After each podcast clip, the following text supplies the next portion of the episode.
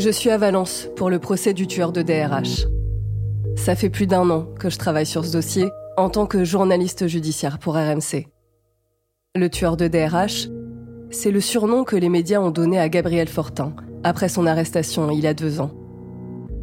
Un ingénieur au chômage de 48 ans qui comparait à partir de ce mardi 13 juin 2023 devant les assises de la Drôme. Bonjour, journaliste. Oui, allez-y, passez euh, sur le côté là.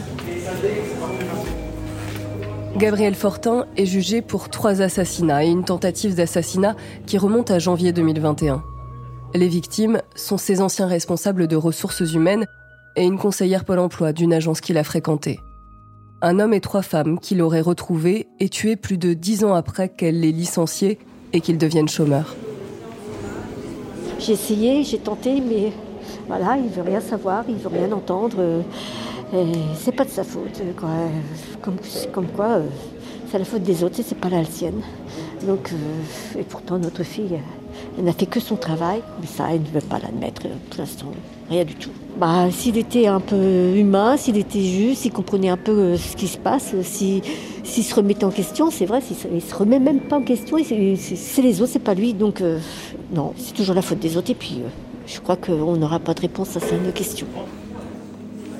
Quand la mère d'Estelle Luce s'est avancée à la barre aux assises de la Drôme, au début de la deuxième semaine de ce procès, elle s'est adressée directement à Gabriel Fortin, l'homme qui est assis dans le box, à deux mètres d'elle, celui qui est accusé d'avoir assassiné sa fille.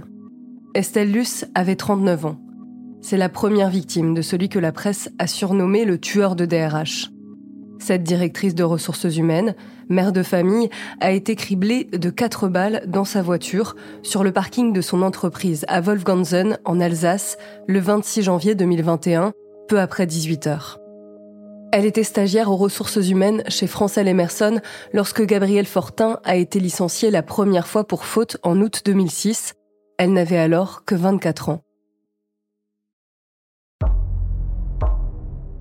Je m'appelle Marion Dubreuil et vous écoutez le deuxième épisode de Tueur de DRH. RMC.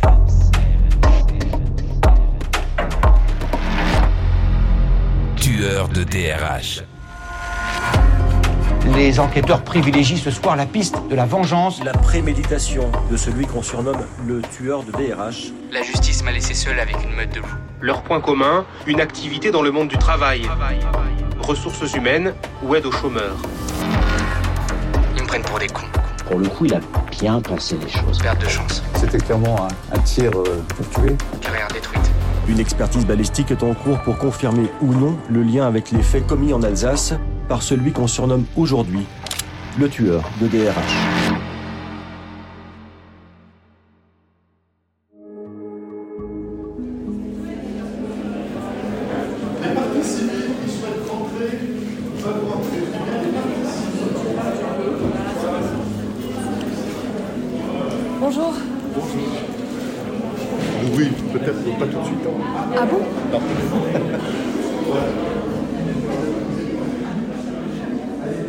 Je sors euh, du euh, palais de justice euh, avec une audience qui était consacrée ce matin à l'audition, les premières auditions de partie civile. C'était la première fois que Gabriel Fortin était confronté à, la douleur des proches des victimes. Et ensuite, le compagnon d'Estelle a raconté cette journée, enfin cette soirée du 26 janvier 2021, interminable, où Estelle euh, devait rentrer, euh, où elle ne revenait pas euh, à leur domicile. et où il a été mort d'inquiétude, a appelé la police, la gendarmerie, les collègues, jusqu'à avoir la conviction qu'il s'était passé quelque chose de grave. Et quand le président lui a demandé s'il voulait s'adresser à Gabriel Fortin, il a répondu non. il a dit J'ai juste à dire à la Cour que moi, je crois à la justice, à cette société qui donne la chance à ceux qui se remettent en question, vont de l'avant. Il a demandé que la justice soit faite correctement. C'est comme ça que débute la deuxième semaine du procès de Gabriel Fortin pour assassinat et tentative d'assassinat à Valence. Avec un décalage énorme entre l'émotion des parties civiles qui témoignent à la barre et l'absence de réaction de l'accusé dans son box. Il y a beaucoup de monde à la reprise ce lundi après-midi et une fébrilité particulière. De nombreux journalistes ont encore fait le déplacement. Nous attendons tous le témoignage de Bertrand Michel, le seul rescapé du périple meurtrier de janvier 2021. Avant de raconter son audition devant la cour d'assises, je voudrais revenir en arrière. À la fin de la première semaine d'audience, la cour a diffusé l'enregistrement de son appel à la gendarmerie juste après son agression. Je sors de la salle euh, une minute pour reprendre mon souffle parce qu'on vient euh, d'entendre euh, l'enregistrement audio de l'appel à la gendarmerie de Bertrand Michel le 26 janvier 2021, juste après la tentative d'assassinat qui est le cible. c'est saisissant, Bertrand Michel a le souffle coupé, il est haletant. Et très rapidement, il dit On m'a tiré dessus, on m'a manqué, on, a voulu me tuer. Euh, l'opératrice reste très calme de l'autre côté et lui demande s'il a des précisions euh, sur euh, son agresseur, s'il l'a reconnu. Bertrand Michel répond non. Il le décrit avec un anorak. qu'il a retenu un nombre d'informations assez incroyable. Et il dit qu'il était en pleine visioconférence à son domicile quand quelqu'un a sonné chez lui avec euh, un carton à pizza. Il a demandé euh, Monsieur Michel. Lui a répondu oui. Il a tiré. Il s'est ensuite enfui. Bertrand Michel a, a tenté de le rattraper. Et euh, quand l'opératrice lui demande si quelqu'un lui en veut, il répond assez immédiatement non, pas en ce moment, mais je suis DRH et j'ai mené de nombreux plans sociaux, mais je ne pense à personne qui pourrait avoir envie de me tuer.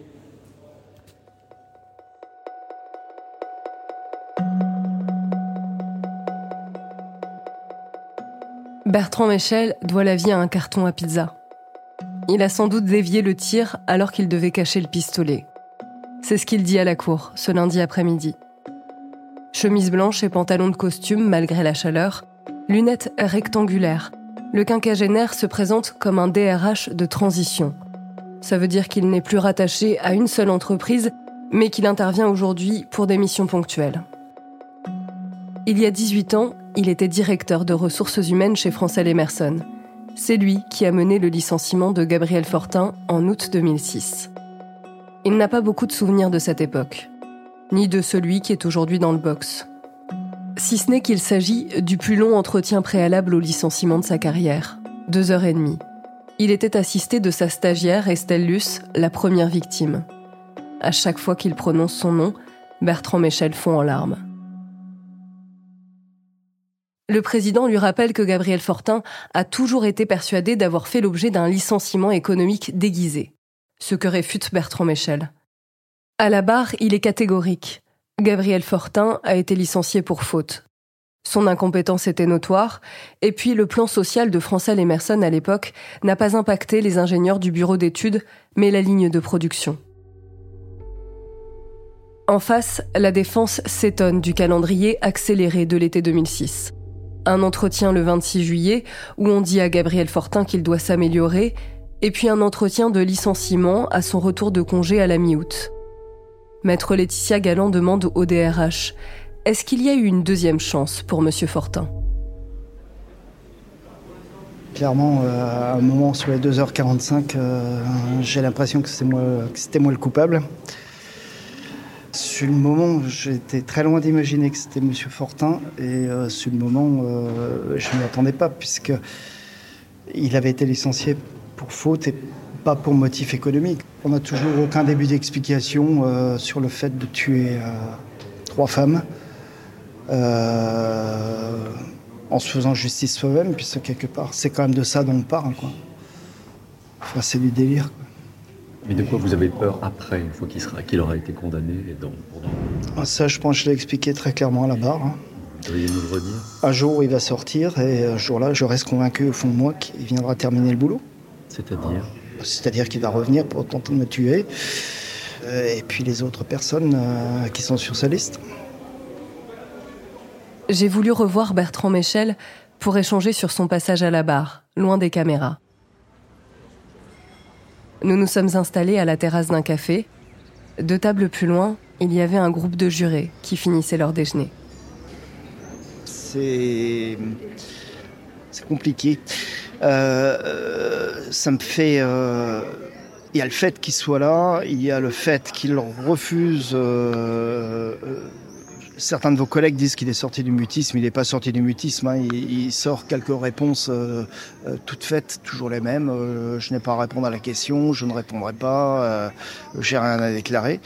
Donc, ce ne sont pas des réponses en fait. Hein. donc, il y a aussi cet aspect-là qui joue beaucoup. le fait qu'il soit il reste déconnecté de la réalité et, et, et, pour le moment, il reste déconnecté de ce qui se passe dans cette cour d'assises tant qu'il restera comme ça dans le déni, euh, il n'y a aucune raison que son attitude change et, ça me renforce euh, énormément, oui, dans le fait que euh, là, pour l'instant, il a mis la cassette sur, pause et puis lorsqu'il sort de prison, si un jour il sort, hein, c'est pas encore garanti, mais c'est tout à fait possible. eh bien, là, il réappliera sur Play. Hein. J'espère que, euh, même si j'ai de gros doutes, j'espère que M. Fortin finira par se rendre compte de ce qu'il a fait, parce que pour l'instant, je pense qu'il ne se rend toujours pas compte. J'espère qu'il se rendra compte que euh, derrière euh, ces actes, il y a des vies qui ont été brisées, des vies de personnes qui sont humaines. Aujourd'hui, à l'heure qu'il est, j'ai un peu la conviction que M. Fortin prend les victimes pour euh, des objets au service de sa stratégie. Après notre conversation, Bertrand Michel m'a montré un mail qu'il a reçu pendant le procès. L'objet indique DRH égale bourreau. Il a décidé de déposer plainte. C'est aussi une réalité de cette audience.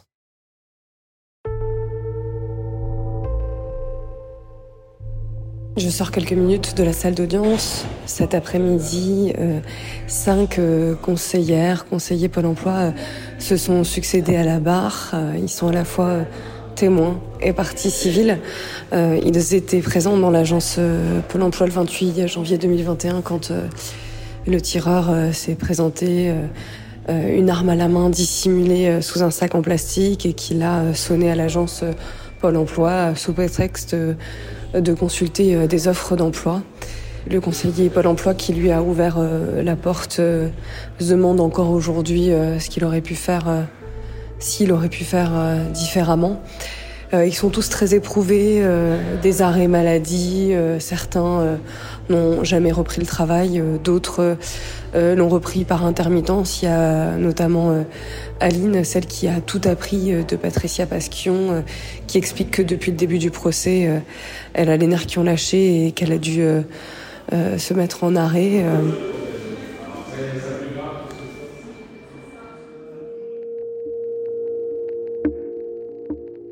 L'assassinat de Patricia Pasquion, la troisième victime, a été une onde de choc pour ses collègues à Pôle Emploi.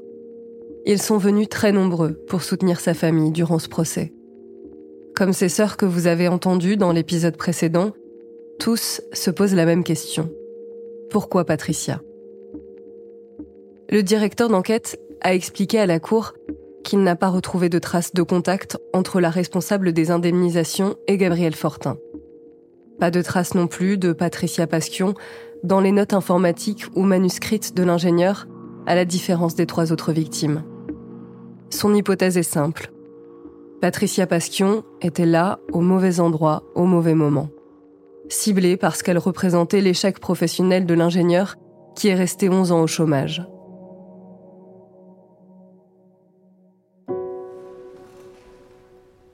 Jean-Luc Pasquion a apporté un portrait de Patricia Pasquion souriante. Un grand cadre qu'il place devant la cour. Il raconte 34 ans de vie commune, presque 30 ans de mariage. Il se tourne ensuite vers Gabriel Fortin dans le box. Vous êtes un monstre, le président le reprend immédiatement. Il comprend sa douleur, mais il n'y a pas de place pour les insultes, les invectives, les menaces dans une salle d'audience. Jean-Luc Pasquion reprend et il dit calmement à l'accusé une phrase qui m'a particulièrement marqué. Vous bénéficiez de la protection de notre République, comme vous le souhaitiez, à l'abri des incertitudes de l'existence. Et le prix de cet indécent confort c'est la mort de mon épouse. À la sortie de l'audience, il laisse exploser sa colère, tout ce qu'il pouvait pas dire à l'intérieur. Voyez-vous, lorsque je suis monté sur l'estrade, devant la barre, face au président, au juré, j'ai cru que je montais sur un ring pour affronter cet assassin qui a tué trois femmes de sang-froid et qui leur a laissé aucune chance. Et dans mon oreille, il y avait un mot qui me soufflait Vas-y, défoule-toi, défonce-le. C'est mon ressenti que j'avais. Merci. Gabriel Fortin est resté impassible face à la famille Pasquion, face à la colère de Jean-Luc, le mari de Patricia, et la résilience de leur fille aînée Laura, qui n'avait que 24 ans au moment des faits. L'accusé a répété plusieurs fois Rien n'a déclaré.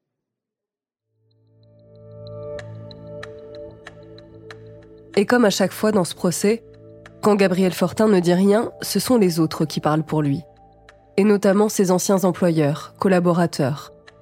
Ils évoquent ses problèmes d'attitude, son incapacité à se remettre en question, et même son travail catastrophique. Les avocats de Gabriel Fortin ne le contestent pas. Mais ils mettent en question la brutalité des procédures de licenciement. Chez Faune, par exemple, le dernier employeur de l'ingénieur, la mise à pied a suivi immédiatement l'entretien préalable au licenciement. On a donné un sac poubelle à Gabriel Fortin pour récupérer ses affaires et on l'a raccompagné à l'extérieur. Sa lettre de licenciement est arrivée le 24 décembre, la veille de Noël. M. Fortin a du mal à parler de lui, a du mal à expliquer ses émotions, mais on voit bien dans la manière dont se sont passés ces licenciements que ça a eu pour lui des répercussions majeures. Dans ses écrits, ça apparaît, puisque d'abord, il y a eu la volonté de faire une contestation au Conseil des prud'hommes. Ensuite, il y a eu des plaintes au pénal. Il y a eu, euh, de son point de vue, euh, des ententes qui ont été faites contre lui, avec euh, des vols à son domicile, avec des détournements de comptes bancaires. C'était important qu'il puisse expliquer cela. Il y aura ensuite des questions qui seront posées précisément sur les faits qui lui sont reprochés, et on verra à ce moment-là quel sera son comportement et sa volonté d'y répondre ou non. Il faut faire avec la personnalité de l'accusé. Euh, de quelque côté qu'on soit de la barre. Euh, évidemment que c'est difficile pour les parties civiles, on le conçoit, de ne pas avoir beaucoup de réponses à leurs questions, peut-être pour l'avocat général, peut-être pour la Cour, peut-être pour la défense, mais c'est la personnalité de M. Fortin. Et il faut chercher à tout prix à la comprendre pour pouvoir l'interpréter comme il se doit et le juger correctement.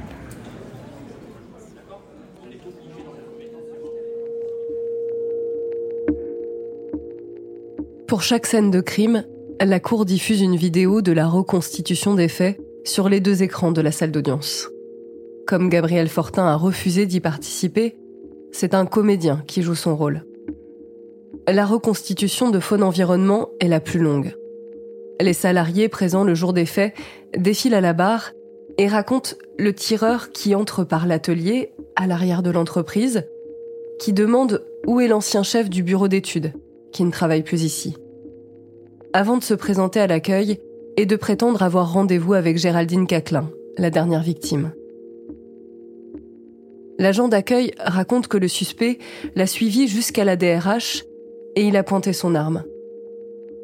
Elles se sont réfugiées dans un bureau, acculées. Il a tiré trois fois avant de repartir sans un mot. Et pour chaque scène de crime, en plus des reconstitutions, la Cour entend aussi un médecin légiste. C'est un moment que la famille Caclin redoutait, comme l'explique leur avocat, Dominique Arcadio, après cette audience éprouvante. Ce qui est terrible, c'est pas seulement de dire j'ai rien déclaré, c'est le ton avec lequel il le dit. Euh, c'est finalement, ça m'intéresse pas. De quoi vous me parlez? On lui présente euh, le visage d'une femme ravagée par la balle qu'il a tirée et qui est euh, véritablement une balle d'exécution. Et au lieu de manifester même une empathie ou d'avoir un mot d'émotion, il vous dit j'ai rien à déclarer. Circuler, il n'y a rien à voir depuis le début. C'est vraiment le ton qui est inacceptable.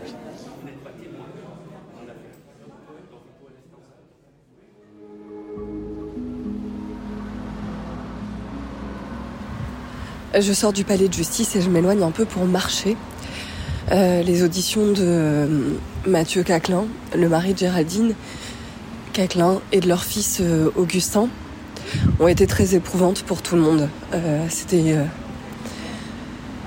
une grande émotion qui a traversé les assises de Valence. Mathieu Caclin a parlé de son amour inconsidérable pour Géraldine Caclin et puis surtout il a eu des mots pour, euh, pour ses enfants dans la salle. C'est la première fois que la cadette, Esther, 16 ans à peine, assiste au procès. Elle est installée au fond de la salle de retransmission. Augustin, 18 ans, porte une chemise blanche soignée et a tenu à témoigner pour parler de sa mère, la femme derrière le costume de DRH.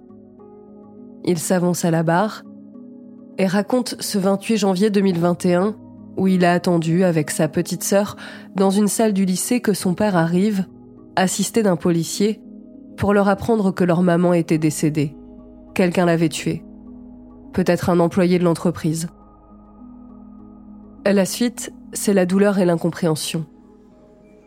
Avec une crainte à la sortie de l'audience. Que la Cour estime que Gabriel Fortin n'est pas entièrement responsable on trouve des circonstances atténuantes euh, à Gabriel Fortin parce qu'il aurait pu avoir des différends dans le milieu professionnel, que euh, potentiellement on pourrait dire que cette personne n'avait pas toute sa tête, voilà, ce qui est faux. Il a la façon il a pu préméditer et euh, organiser ce qu'il a fait prouve que il était parfaitement sain.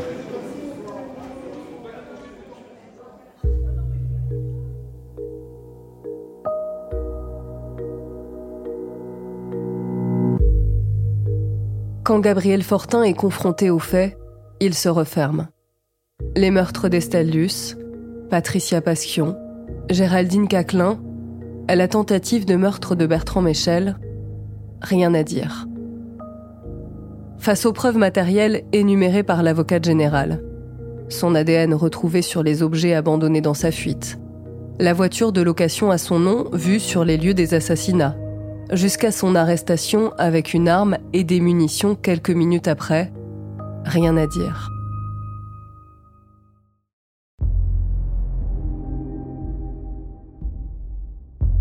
Après neuf jours d'audience, cette formule commence à résonner comme un avant-goût de son interrogatoire prévu sur deux jours la semaine prochaine. Face à des réponses qui n'en sont pas, l'avocat général s'agace. Mais alors pourquoi vous êtes là, dans le box? Gabriel Fortin se lève, rapproche le micro de sa bouche et lui retourne la question. À vous de me le dire. RMC, tueur de DRH.